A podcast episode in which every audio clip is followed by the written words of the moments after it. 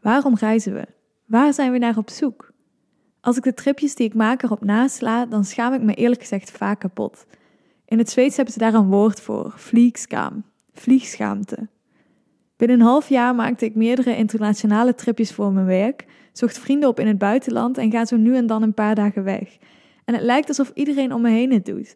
Reizen lijkt een normaal onderdeel van leven in 2019. Sterker nog, als je het niet doet, is het vaak eerder een kwestie van niet kunnen dan niet willen, lijkt het.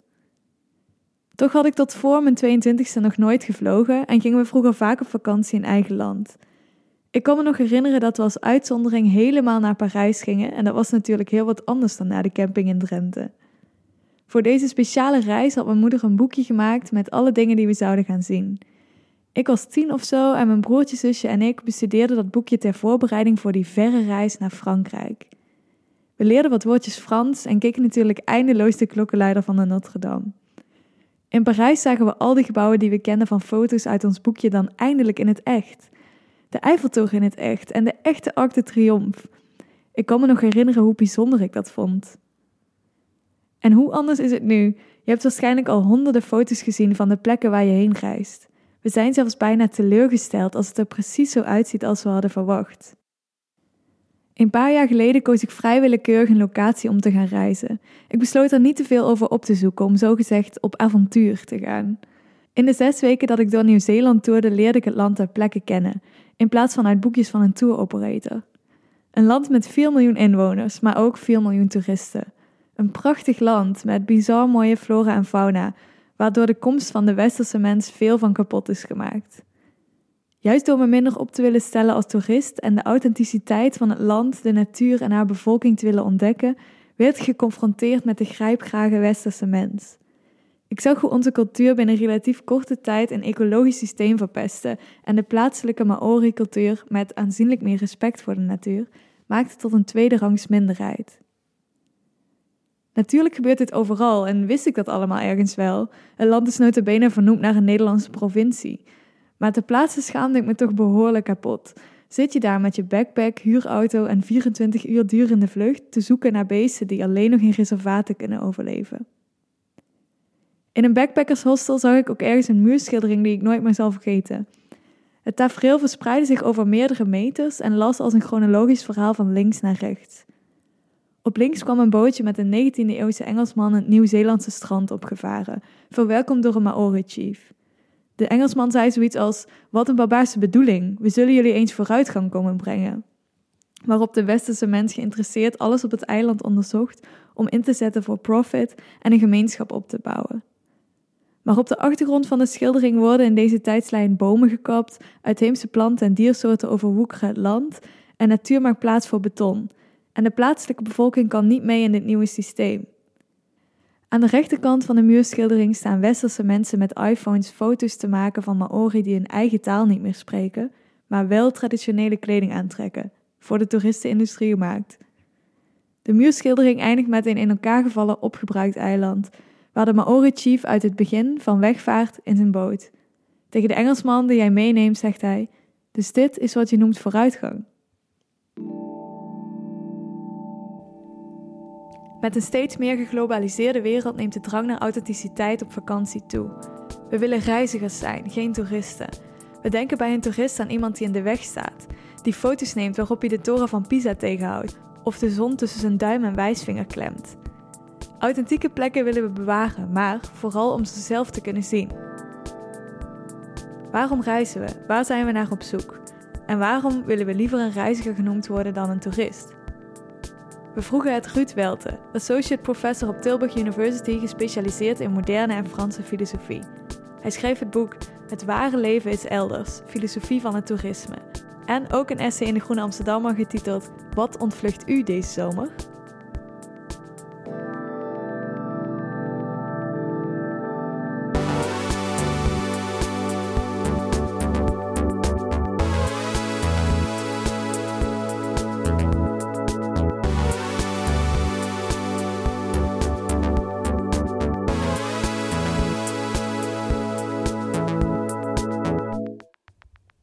Reist graag naar haar gasten toe, misschien wel om hen in een natuurlijke habitat te interviewen.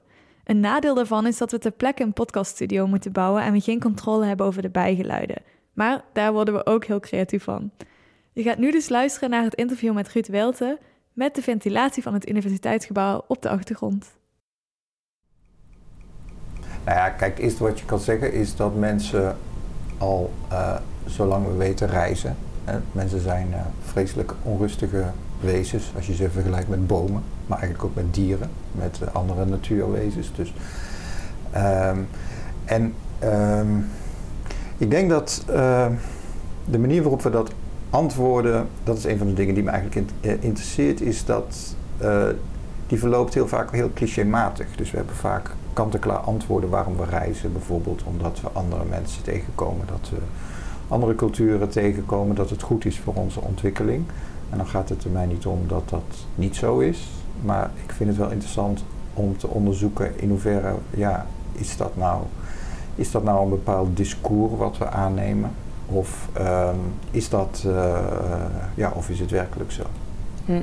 En is het iets, uh, zijn we volgens jou op zoek naar iets wanneer we reizen? Nou, eigenlijk heb ik steeds meer, uh, de, laat ik het noemen, de these dat we eigenlijk niet zozeer naar iets op zoek zijn, maar veel eerder, en dat is ook wel iets wat je bij verschillende filosofen, waaronder uh, Montaigne eigenlijk de belangrijkste is, die dat heeft gezegd, namelijk dat we ergens van weggaan. Dat we iets ontvluchten. Dus mijn idee is altijd een beetje van ja, is het. Zodra we over reizen gaan spreken, Mensen ontlenen vaak hele identiteiten aan reizen, steeds meer eigenlijk, eh, wat, wat op zich niet, uh, niet vreemd is, wat al sinds, uh, sinds de 15e, 16e eeuw dat we veel zijn gaan reizen, in tegenstelling tot daarvoor. Dat het reizen hoort bij onze persoonlijke ontwikkeling, maar ook tot de ontwikkeling van, van de staten, bijvoorbeeld de opkomst van kolonialisme, van conquistadores, is dat, is dat we heel sterk onze identiteit ontlenen aan, aan, het, aan het reizen. En ik heb steeds meer eigenlijk de indruk, of ik vind het eigenlijk steeds interessanter om zo, niet zozeer te zeggen van ja, maar wat, wil je zien en waar ga je naartoe, waar, waar ben je geweest? Daar hebben we altijd hele verhalen over, maar wat is het precies wat je ontvlucht? Hm. En dan wordt de vraag ineens veel, uh, veel meer ongemakkelijker. Het is de tijd op een soort ontevredenheid met waar we hier zijn. Ja, dat is in ieder geval wel wat ik in mijn boek Het Waar Leven Elders heb proberen te laten zien. Dat reizen mooi, leuk, fantastisch is. Maar dat, er, dat het altijd diep in de kern, om het zo maar te zeggen, wordt gedreven door een zekere, ja, je zou kunnen noemen teleurstelling. En de teleurstelling eigenlijk over ons eigen leven. Van, nou, maar er moet toch meer zijn dan mijn eigen leven. ook al heb ik een goed leven, dus het hoeft niet gelijk heel dramatisch te zijn ik heb een goed leven, een goede baan en ik heb een goede relatie, et cetera. Maar ja, het is een soort van is dit alles gevoel. Uh, en um, ja, daar begint eigenlijk het reizen. Uh, begint, wij zeggen heel makkelijk dat het uit nieuwsgierigheid is. Uh, ik denk dat dat eigenlijk wel meevalt. Ik denk dat het veel eerder een, te maken heeft met een zekere vlucht Zoals Seneca bijvoorbeeld heel streng zei, dus vluchten van jezelf. Seneca, de eerste eeuw, Stoa, is echt, uh, echt zeer negatief over reizen. Dus reizen is vlucht uit jezelf, is, uh, is, is, is weggaan en uh, in de hoop dat je iets anders tegenkomt. Maar hoe meer andere dingen tegenkomt, hoe meer je vlucht van jezelf. Het is niet iets wat ik helemaal zou onderschrijven, maar het is wel een, ik vind het wel een hele interessante gedachte, omdat het ook ons even op een ander, ander spoor zet. Omdat de identiteit die we koppelen met, uh, of laat ik het anders zeggen, ons reizen, dat we heel makkelijk koppelen aan onze identiteit, komt daarmee wel even net op een ander spoor te staan.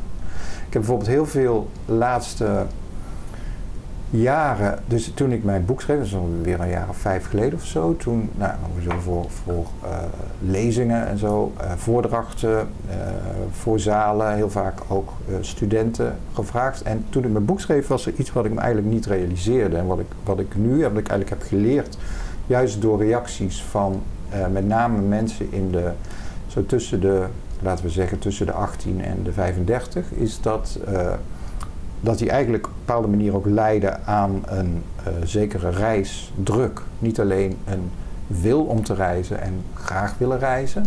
Maar, hè, dus dat, dat ook, en dat wil ik ook niet wegwuiven als iets wat onwaar is of wat dan ook. Maar dat daar bovenop, zeker de laatste 10, 15 jaar, dat daar door nieuwe media, door het gesprek van alle dag, waar ben je geweest, uh, waar moet je naartoe, dat we eigenlijk leiden aan een ontzettende, uh, ja, ik heb dan de neiging om dat te noemen, bijna een soort collectieve dwangneurose. Om, ja, maar je moet gewoon, ja, je kunt niet gewoon, uh, ja, oké, je kan één jaar thuis blijven.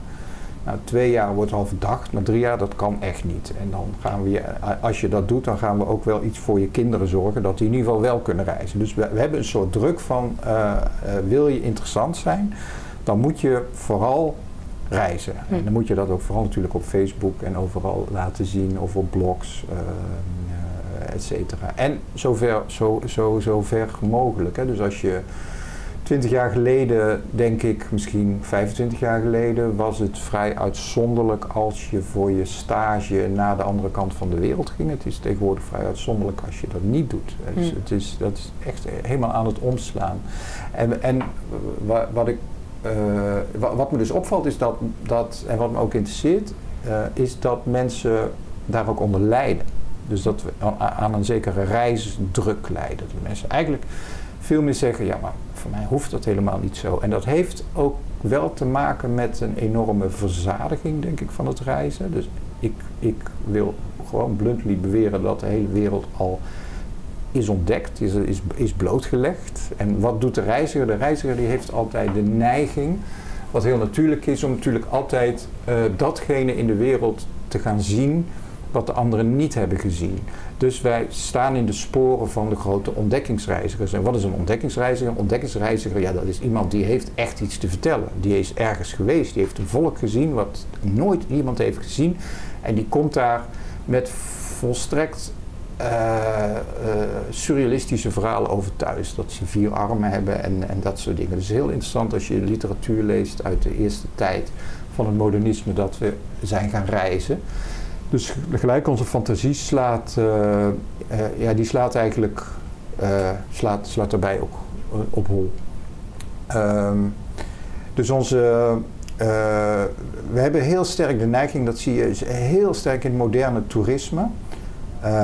Wat voor mij heel kenmerkend is, kenmerkend is aan de moderne toerist, is dat hij zichzelf niet als een toerist wil zien. Dus mm. dat hij van zichzelf zegt van, ja maar al, al, die andere mensen, dat zijn allemaal toeristen, maar ik ben geen toerist. Dus ik ben, ik ben meer een reizigerstype. Ik ben iemand die.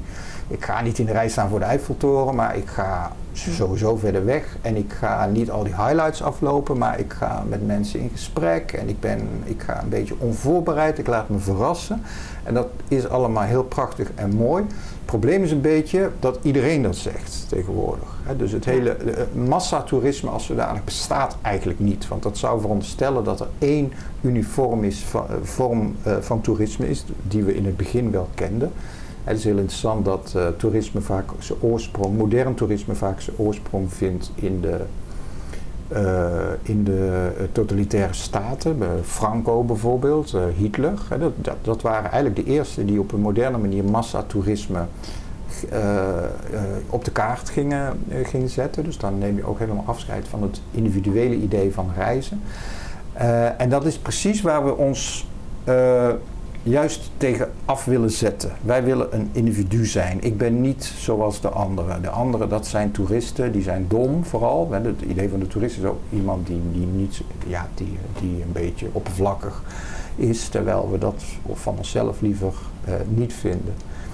Um, en, dat, en dat heeft opnieuw iets vrij tragisch, want die toerist met datgene wat ik net zei, die van zichzelf vooral zegt I'm not a tourist, uh, die komt zichzelf inderdaad tegen, zoals die zegt, maar eigenlijk vooral als een toerist.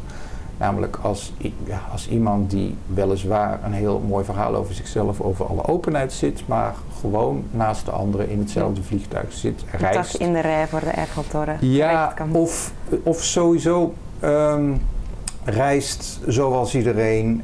Uh, met een paspoort, met een creditcard, met een reisverzekering, met een ambassade die achter je staat als het fout gaat in een ander land, et cetera. En dan heb je een heel ander verschil. Dus mensen als Sigmund Bouwman, die hebben daar al heel scherp op gewezen. Dan, je hebt ook mensen die reizen die dat allemaal niet hebben. Die noemen we vluchtelingen. En dat zijn er ook Hm. nogal wat tegenwoordig, zoals we weten. Als je, en de vluchteling, de, de toerist, het woord zegt het al, tour. De toerist is degene die altijd al thuis komt. Die, die wat er ook gebeurt en wat hij ook vindt van zijn eigen fantastische avonturen en zijn eigen openheid. Hij heeft altijd het eindpunt, dat is ook Montaigne, Montaigne trouwens, het eindpunt is gewoon thuis. Dat is, Hm. dat, dat is, dat is, de, eh, dat, dat, dat is eigen aan de toerist. Ehm, Ook aan de reiziger? nou, kijk, mijn idee. Kijk, nou, nou maar even dit afmaken. De, Ja. Het is niet eigen aan de. Dat is nou precies datgene wat de vluchteling niet heeft. Hè, wat voor vluchteling je het ook over hebt. Eh, maar, eh, en ik zeg niet dat vluchtelingen alleen iets van deze tijd is. De hele 20e eeuw bijvoorbeeld kent al vluchtelingen aan het begin van de 20e eeuw ook. Maar eh, het onderscheid het werkelijke onderscheid zou voor mij eerder zijn het verschil tussen de toeristen en de vluchtelingen. Eerder dan het, verschil tussen de toeristen en reizigers. Omdat het, de toerist gebruikt eigenlijk een soort schijnonderscheid tussen de reiziger en de toerist. De reiziger is meer de pelgrim die open staat, die zich laat verrassen, et cetera, et cetera. Maar als je gewoon goed kijkt, dan het is vooral een discours. Het is een manier van spreken. Daar is pelgrimage is daar trouwens ook een heel interessant voorbeeld van. Pelgrimage is natuurlijk al heeft een hele belangrijke rol gespeeld en nog steeds in, ons, in de geschiedenis van het reizen. Eh, namelijk precies wat ik net zei. Eh, eh, zeker ja, als je het heel filosofisch zegt, een soort transcendent idee van buiten jezelf gaan. En, en bovendien ook nog eens overladen met het idee dat daar een zekere spirituele achtergrond achter zit. Eh, dat, je daar, dat je naartoe gaat om uit jezelf eh, te gaan. Als je nu kijkt naar pelgrimage van vandaag de dag, dat heeft alle trekken van toerisme en het is ook onver- onvermijdelijk om dat te hebben. Ehm, dus het verschil tussen de toerist en de reiziger is vrij weinig zeggend. Behalve dat het wel verwijst naar dat de toerist heel graag, die geen toerist wil zijn, gebruik maakt van een schijnonderscheid tussen de reiziger en de toerist. Wat, maar maar dat, alleen, dat hele onderscheid zelf komt al voort, vind je bijvoorbeeld in, in de toeristenindustrie zelf al heel duidelijk. Een, elke tour operator vandaag weet dat je toeristen niet als toeristen moet aanspreken. En dat je moet zeggen, wij Find brengen... hidden tracks. En, Precies, eh, ja. Ja. Act of- like the locals of- do. Ja, de locals, eh off the beaten track. Wij brengen Mm. je naar de plekjes waar de toeristen niet komen. Ik maak de guide. En als je mijn guide volgt, dan, zul je, dan kom je op plekjes waar de toeristen niet komen. Mm. Maar mijn punt is, dat is precies wat toerisme is. Dus dat is niet een soort alternatief voor toerisme, maar dat is toerisme. Ja, want die, die toerist, tussen aanhalingstekens, die bestaat dan eigenlijk niet meer. Omdat net iedereen op zoek is naar Ja, off the beaten track. En, Ja, want dat, dat is typisch iets wat, wat, wat hoort. Eh, eh, toerisme is uiteindelijk, zelfs al ga je met een groep, is iets heel individueels. Eh, ehm, natuurlijk, je kunt allerlei uitzonderingen noemen, dat is waar. Maar eventjes om dat punt scherp te maken. eh, we reizen vanuit een, in- een soort individuele claim om onszelf te leren kennen, om de wereld te leren kennen. Eh, een, een claim die al heel duidelijk in de romantiek vanaf Goethe en zo heel, heel sterk aanwezig is. Een enorme beeldungspretentie Ja. rond het eigen reizen. groei ook Groei, ja, de reis Kennis zelf van de al. Precies, en de reis zelf al als een, als een, eh, al- eh, nou ja, als een groei, de reis zelf als een weg, als een, als een tour. Dus een, dat, die, dat die metaforiek samen zo goed opgaat, dat is ook, dat is ook zeker niet toevallig. Hm. Ehm, maar nogmaals, ja, het heeft iets tragisch, in een, een licht tragisch zou ik zeggen. Dus niet, heel, niet, niet in de zware zin van het woord, maar iets tragisch in de zin van ja, dat de toerist er vroeg of laat toch altijd achterkomt dat, ja, dat hij de plekjes afloopt die anderen al miljoenen keren voor Ja. hem hebben gezien. En zijn we dan teleurgesteld als we onszelf zo tegenkomen? Nou, ik zou niet willen zeggen we zijn teleurgesteld in de psychologische zin van het Hm. woord, maar eerder we reizen vanuit een teleurstelling. En als je het een beetje Freudiaans, psycho psychoanalytisch zou duiden, zou je ook kunnen zeggen: het is altijd een zekere verdringing En het is, ik denk dat Seneca heeft daar wel een punt. Namelijk dat we, het, reizen heeft altijd iets te maken met een vlucht uit onszelf. Hm. Nou, daar wordt een gesprek over reizen ook eigenlijk pas echt interessant. Als je, eh, ik, ik heb veel, toen ik daarmee bezig was, veel reisliteratuur. Dus schrijvers die schrijven over een reizen, wat natuurlijk een enorme eh, traditie heeft. Zeer interessante literatuur. Is dat, eh, dat je de echte grote, goede reisschrijvers die vertellen niet wat ze hebben gezien. Die vertellen hun eigen ervaringen. Die vertellen, ook Goethe is daarin een heel mooi voorbeeld. Zijn reis naar Italië is beslist niet alleen maar vertellen, nou toen heb ik dat gezien en toen heb ik dat gezien. Het is niet alleen maar eh, foto's klikken, et cetera. Het is ook, eh, hij beschrijft bijvoorbeeld ook zijn eigen teleurstelling. Eh, hij gaat, hij, twintig jaar lang bereidt hij zich voor op de reis naar Italië. Ja, wij kunnen nu binnen één minuut via onze iPhone kunnen we dat allemaal. Alles, is, alles kunnen we regelen. Bij wijze van spreken, nou, nog niet, nou niet eens bij wijze van spreken, maar vrij letterlijk. Dus met één, één of twee klikken. Ehm, dus, eh, en hij bereidde dat voor. En hij is ook heel eerlijk tegen zichzelf wanneer hij erachter komt van ja, dit is toch niet wat ik ervan verwachtte. Hm. En ik, in, mijn, in mijn hoofd had ik het zo groot en zo mooi gemaakt.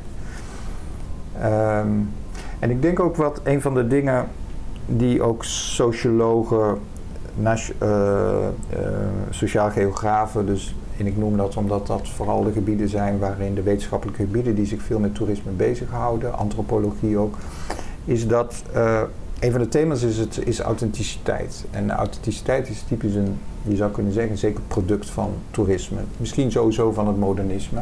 Authenticiteit is, wa- wa- waarom willen we weg? Omdat we althans menen, dus laat ik het met enige eh, achterdocht zeggen, dat die ander, die local, in ieder geval meer authentiek is dan wij.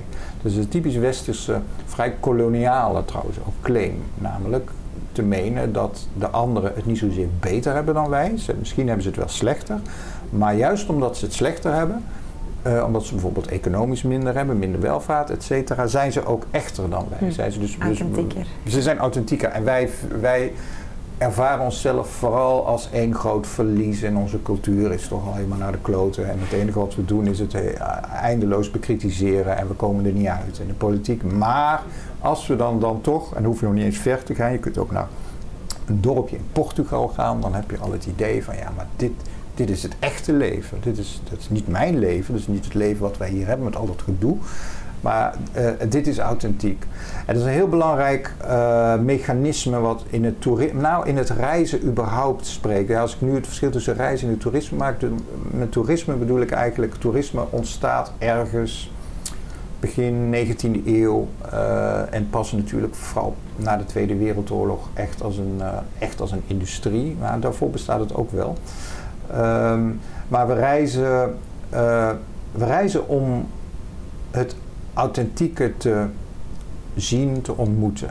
Maar dat heeft iets heel dubbels, want precies daardoor wordt het ook gecreëerd. Hm. En dus ik wil, dat, ik wil ook dat die local authentiek is. En, eh, dat, en, en daar komt het kolonialisme eigenlijk op de, op de hoek kijken, waar waarvan we dachten dat we ervan bevrijd waren. Eh, Ik zie eh, toerisme zeer zeker, niet alleen maar negatief hoor, maar wel als een vorm van neocolonialisme. In de zin Hm. dat de oude koloniale 19e eeuwse patronen eh, van eh, gaan naar de andere plekken van de wereld. eh, dat die terugkomen in ons moderne toerisme. En dat is ten eerste de claim dat de ander authentiek is. Het is heel interessant als je naar eh, kolonialisme kijkt, tweede helft 19e eeuw. Hè, dus eh, al die westerse landen, ook Nederland, eh, Frankrijk, Engeland. Eh, Portugal, Spanje, naar, naar hun koloniën. Dat is altijd heel erg dubbel. Hè. Ze zijn, ja, die mensen aan de andere kant die zijn heel erg, die zijn niet christelijk en ze zijn eh, dom en ze zijn, ze zijn achterlijk. Maar tegelijkertijd ook een enorme eh, ophemeling daarvan. Ja, maar ze zijn wel echt en ze zijn eerlijk en ze zijn niet verpest door wij. En die dubbelheid die vind je eigenlijk zeker waarin kunst en literatuur zich ook in de koloniale wegen gaan bewegen. Mensen als Edward Said en zo, die hebben daar hele mooie dingen over geschreven. En, ehm, eh, en met name in het toerisme zoals zich dat nu, en met nu bedoel ik echt gewoon de laatste tien jaar ontwikkeld, zie je dat eigenlijk dat kolonialisme alleen maar sterker wordt. Dus de toerist is inderdaad degene die geen toerist die zichzelf niet als een toerist wil zien, die naar de plekjes wil gaan waar de toeristen niet komen. Uh, die die claim en die wens ook heeft. En dat betekent dat het toerisme uh, als een soort olievlek over de wereld zich langzamerhand verspreidt naar allerlei gaatjes waar het voorheen niet kwam. Dus een bekend voorbeeld waar al hele proefschriften over zijn geschreven is dark tourism. Het idee dat we naar plekken gaan, naar uh, concentratiekampen van de Tweede Wereldoorlog of zo. Uh, je moet je voorstellen dat Auschwitz in Polen, bij Krakau, dat dat een van de grootste toeristische trekpleisters in Europa is van dit moment. Dus dat, uh, er komen al meer bezoekers dan op uh, Mont Saint-Michel, wat een hele tra traditionele, uh, klassieke toeristenattractie is.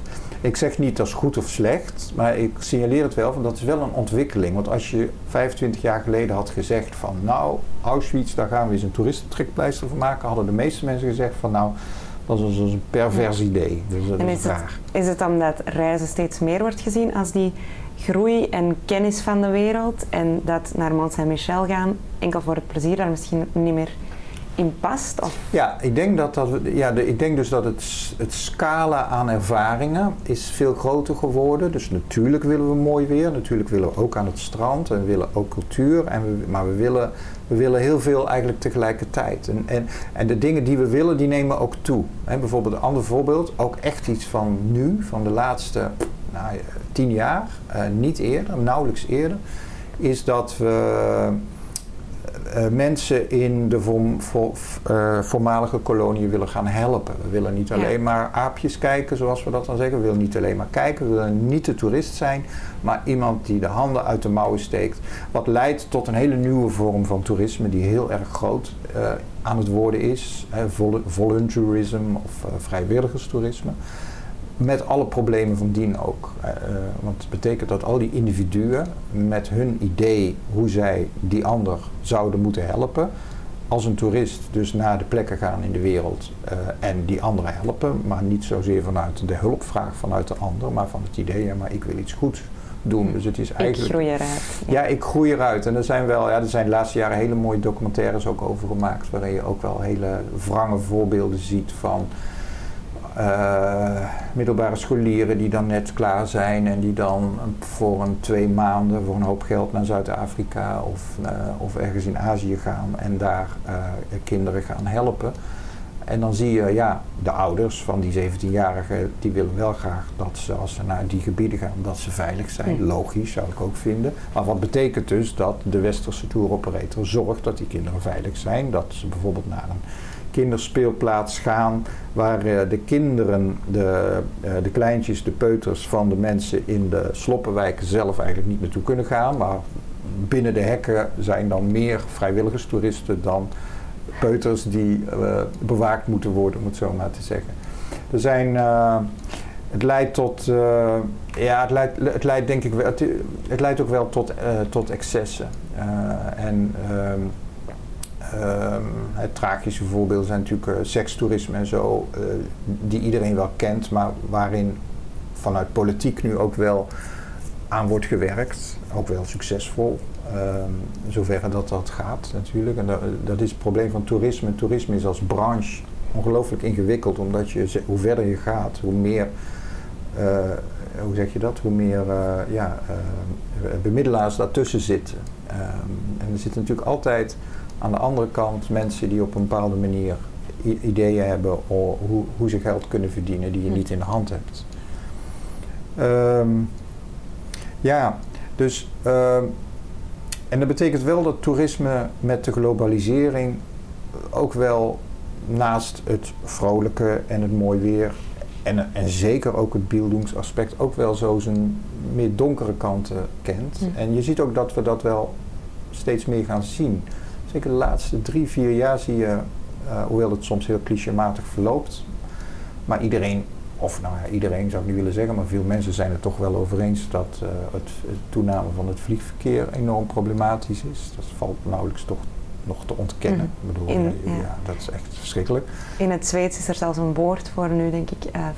Uh, noemen zij. De schaamte die gepaard gaat met ja. Ja, die met vliegen. met het vliegen. Ja, en ik heb, ik heb ook meegemaakt bij de discussies eh, dat steeds meer mensen gewoon niet meer vliegen. Maar wel nog reizen. Ze Maar zoeken wel naar reizen. alternatieve manieren. Dus zoeken naar alternatieve manieren. Ja, en het, het is, ja, eh, en, en dat is wel aan het veranderen. Want nog tien jaar geleden dan was het allemaal duurzaamheid. En als we dan gingen vliegen, dan ging eh, de vliegmaatschappij dat compenseren met een boompje planten. Nou ja, daar, in die flauwekul gelooft niemand meer, gelukkig. Want het werkt natuurlijk voor geen meter. Ehm, maar ja, en dan is toch de enige optie is eigenlijk, ja, maar als je echt vindt, als je dat echt ziet, zou ik haast zeggen, dat het zo problematisch is, dat je beter een heel jaar lang elke dag in een dieselauto kan rijden dan één keer per jaar vliegen, eh, ja, dat je dan eh, gewoon niet moet vliegen. Maar ook eh, de, het overtoerisme, oh, in Nederland hebben we natuurlijk Amsterdam als toch wel een, een casus daarvan. Nou ja, ehm, Waarbinnen de, ja, waarin op de, de grachtengordel zelf eigenlijk bijna niemand meer van Nee. de Amsterdammers zelf wilt komen. Of wat bedoel je? Ja, maar ook, ehm, en het is natuurlijk ook een realistisch probleem. Het is ook wel een, het is een heel dubbel, het is een heel ambigu, omdat ja, Amsterdam is gelukkig ook altijd heel gasvrij geweest. Ehm, maar uiteindelijk is het niet zo'n hele grote stad. Het is geen Londen of Parijs.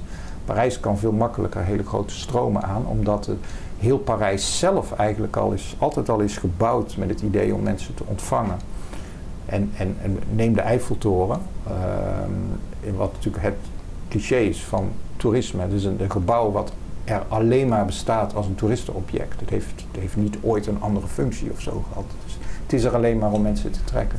Dus het is ook hoe je een stad, eh, hoe je een stad inricht. En vroeg of laat kom je erachter ja, dat, dat zo'n stad als Amsterdam daar toch wel echt te klein voor is. En dat je ineens een groot probleem hebt en dat je ineens moet gaan zitten verzinnen. Ja, wat moeten we in godsnaam met al die toeristen? En niet meer zoals twintig jaar geleden, hoe krijgen we de toeristen naar hier? Want kan je daar, is, het, is het denkbaar dat we daar ooit bijvoorbeeld een ban op leggen of, of reguleren? Het gebeurt al. Ja. Hè, de, al- eh, als ik het goed begrijp, dan heeft Amsterdam al een paar jaar geen beleid meer om eh, actief toeristen binnen te halen. Dus in ieder geval is dat stopgezet. Eh, ehm, ja, het is natuurlijk lastig, want als je een ban zet op van daar mag je niet komen, dan wil vooral iedereen Ja, naar de plek waar je, want ik ben er niet toch mag geweest, komen. ja. Ja, ik ben er toch, ja, dan krijg je een soort Tsjernobyl. Tsjernobyl is trouwens wel een interessant voorbeeld. Tsjernobyl is, is ook een enorme toeristische ontwikkeling. Die is wel stopgezet, als ik het goed heb begrepen. Maar de National Geographic heeft nog twee jaar geleden een hele mooie eh, fotoreportage van eh, toerisme in Tsjernobyl gemaakt. Dus de plek bij uitstek waar je niet moet komen, is natuurlijk voor de toerist de plek bij uitstek waar je moet- geweest moet zijn. Ja, Ehm, en die dan ook op een bepaalde manier ook wel authentiek nog als een heel spookachtig eh, eh, ja, i- iets daar achterblijft. Ja, ik wil nog even terug naar, naar het voorbeeld van Amsterdam. Ehm, want je zou kunnen zeggen, er is ook iets wrang aan nu, nu dat het toerisme dicht bij ons komt, of dicht bij eh, misschien groepen mensen die, die, die al langer kunnen reizen, eh, die misschien de financiële middelen hebben gehad om Ja. te reizen. Ehm, en nu plots, door dat reizen op een bepaalde manier ook gedemocratiseerd wordt, wat Ja. voor sommige groepen wel leuk is of goed is, of ik weet niet of het goed voor de wereld is. Ehm, en nu komt het moment dat we dan zeggen, oei, er is een probleem. Eh, ja. Nu kan het niet meer. Is, Ja. is, dat, is dat fair? Is dat- Nou, dat is inderdaad heel lastig. Eh, ten eerste kom je er te laat achter. Nou, ik denk dat Amsterdam daar een heel goed voorbeeld van is. Maar ja, dat, je voelt al aan dat bij zoiets als Venetië of Florence... dat het ook vroeg of laat fout moest gaan. In Venetië gaat het natuurlijk heel erg fout. Ehm, maar ja, het, het probleem is inderdaad, ja, waar we het net over hadden, ja, hoe meer je daar een verbod op gaat leggen, hoe aantrekkelijk het eigenlijk wordt. En waarom zou mij het recht worden ontnomen ook om ook niet een keertje naar Venetië te gaan? Eh, wat eigenlijk helemaal ja, wat een vrij kleine plek is. Flor- Florence ook, weet je. In, een, eh, in twee uur heb je het hele, hele dorp, zou ik haast zeggen. Eh, kun je doorwandelen, dat, wa- wat het ook wel weer aantrekkelijk maakt. In tegenstelling tot Parijs of tot Londen. Maar eh, ja, het is een. eh, ehm, het is wel zo dat reizen is inderdaad gedemocratiseerd. eh, in feite kan iedereen reizen. helaas zijn er ook mensen die reizen, waar we het net over hadden, die niet willen reizen, maar die niks aan, die hebben geen andere optie dan reizen. Da- dat is sowieso. Maar, maar die staan vaak, kijk naar de, de vliegvelden in Noord-Afrika, staan vaak in aparte rijen. Eh, de, de mensen met de paspoort, mensen zonder de paspoort. Dus er zijn hele verhangen beelden. Eh, maar het aantal mensen dat reizen, reizen is niet meer, het is gewoon niet meer zo moeilijk als vroeger. Toen Goethe ging reizen, eh, dat was gewoon levensgevaarlijk om van Duitsland naar Italië te gaan. Daar moest je inderdaad goed op voorbereiden. Reizen is gewoon nergens meer levensgevaarlijk. We hebben net de casus gehad van de Mont Blanc met de file eh, mensen die daar staan te wachten. Ja, oké, dat is gevaarlijk omdat het daar blijkbaar toch, heel, toch nog steeds heel erg koud is. Maar eh, het is op zich wel, ja, het is tragisch voor de mensen die omkomen, maar het zegt wel iets over onze, eh, onze drang om toch op de plek, plekken te komen waar de anderen niet komen. Hm. Dat heeft heel erg met ego te maken, met, met, in, met, met ja, het idee van, van het moderne individu. Want je bent interessant als je iets hebt te vertellen. En waarom heb je wat te vertellen? Omdat je uit je huis gaat, Hm. uit je eigen leven gaat. En heeft dat ook niet, want je, je haalde het er juist zelf al aan, heeft het ook niet heel veel te maken met het feit dat we dat nu kunnen tentoonstellen? Want vroeger, als iemand al reisde, dan moest je al via via te horen hebben gekregen, die is Ja. naar Venetië gegaan. Maar nu met één scroll door Facebook, ook op ieder moment van het jaar, los van vakantie of niet, Ja. ehm, wordt er eigenlijk, is er een soort opbod van de, van de beste foto's, de, de, de uniekste plaatsen. Ja. Nee, denk je dat dat, ja, Ja. dat in de hand werkt? Ja, nou het is wel interessant dat ehm, toerisme en fotografie is altijd hand in hand gegaan. En da- eh, eh, Goethe, om het nog even over Goethe te hebben, die nam gewoon zijn huisschilder mee om dingen te laten. Hij tekende zelf ook, maar wow, hij tekende best wel goed, maar niet van een heel professioneel niveau. Maar hij nam ook zijn eigen huisschilder mee, die zette die ook gewoon neer. En dan ging die man daar drie dagen zitten Dat is om een dan... tip voor de volgende keer als Ja, we precies. gaan. Ja, en, ja, en dat is natuurlijk, we kunnen niet, niet alleen met één klik op een app een reis naar Vietnam of China boeken. We kunnen ook gewoon met één klik eventjes een fotootje van onszelf maken. Wat En natuurlijk, eh, instant uploaden ook gewoon meteen. en ja, en, en absoluut uploaden. En wat we natuurlijk steeds meer gaan doen, eh, het hele, de hele selfie-cultuur laat dat ook zien, is dat je niet zozeer laat zien wat je ziet of wat je verwondert, maar dat je de foto's maakt, wat heel erg bij toerisme hoort, die je moet maken. Ja, de, het, het grootste cliché waar Baudrillard al heel mooi over heeft geschreven, is eh, de toren van Pisa. Ja. Waar je natuurlijk duizenden Leunen, foto's worden gemaakt per dag van jouw partner, die gaat staan alsof je de toren van Pisa tegenhoudt. Heel Ja. erg grappig. En dat je, en voor Baudrillard was het ook een idee van, ja, je, je zendt eigenlijk het teken uit van ik heb het naar mijn zin. Je, moet- niet er is een ervaring dat je naar je zin hebt, maar nee, als je naar je zin hebt, dan heeft dat, dan, dan heeft dat zijn eigen taal, zijn eigen tekenen. En dat is cruciaal om dat daar te doen. Zoals de kus op de Eiffeltoren en eh, gaat zo maar door. Dus toerisme leeft natuurlijk heel erg van eh, clichés. Tegelijkertijd, precies omdat het clichés zijn, om van die clichés weg te gaan. Waardoor we dus sterk het idee hebben, ja, maar ik ben niet zo. Ja. Al die anderen zijn zo, maar ik, ik niet. Zo spoofs op de, de foto van de toren van Pisa zijn er zelfs ook zo. Ja, Foto's waar iemand de zon probeert te vangen, maar dat de zon dan twee meter van de hand nog... Dus er is dan een soort meta... Ja, terug weer jezelf willen onderscheiden. ja. Je spreekt in jouw boek ook over, ehm, over anti-toeristen, denk ik. En ehm eh, pre-toeristen, post-toeristen. Oh ja. Kan je daar iets over zeggen? Wat betekenen die termen? Ja, eh, ja ik, heb dat ik heb toen een beetje geprobeerd om. eh, je hebt natuurlijk verschillende types van reizen. En eh, ik heb een, een term post-tourism is wel erg in opkomst gekomen, hoewel dat vaak andere dingen betekent. Maar de, post-tourist is eigenlijk diegene. En dat is niet iets wat ik heb verzonnen, maar wat mensen als John Urry en zo, die socioloog die veel over toerisme schreef, die over de tourist gaze schreef, die, heeft, eh, die is eigenlijk voor het eerst met die term gekomen. eh, eh, en wat natuurlijk betekent, een zeker ehm, eh, na het toerisme, maar wat betekent dat? Is dat de, het, is niet alle- het, het is niet alleen maar de toerist wil naar een Afrikaans land en daar de authentieke mensen zien. Hij wordt ook beetgenomen, want die, auto, want die mensen daar, die ook gewoon een iPhone en achter de computer zitten en ook gewoon eh, leven zoals wij, ja, die willen heus wel eventjes hun gieterrokje aandoen en een dansje Mm. plegen met het idee dat dat authentiek zou zijn. eh, authentiek zou zijn. Maar bovendien, die toerist die weet dat ook. Die weet ook van ja, natuurlijk is dit zomaar een dansje wat ze doen. En, eh, maar in ieder geval, ik heb een mooie tijd gehad. Dus dat, dat is het dus een zeker zelfcynisme wat ook heel sterk in toerisme zit. Een, een, zeker cynisme ten aanzien van de authenticiteit van de wereld. En authenticiteit. Maar dat is filosofisch natuurlijk interessant. Authenticiteit, je hebt het pas over authenticiteit als het er niet is. Ja, dus, dus eh, iemand die volledig authentiek is. Stel je iemand voor, iemand die volledig authentiek is, bijvoorbeeld iemand in, een, dorpje in Portugal en dan nog het liefst, eh, niet nu, maar het liefst 200 jaar geleden. Ja, maar dat is nou typisch iemand die niet van zichzelf zou zeggen dat hij authentiek is. Die zou het hele woord eh, niet gebruiken. Dus authenticiteit is een woord wat we er- ergens op gaan plakken. En dat is natuurlijk heel, dat is heel dubbel.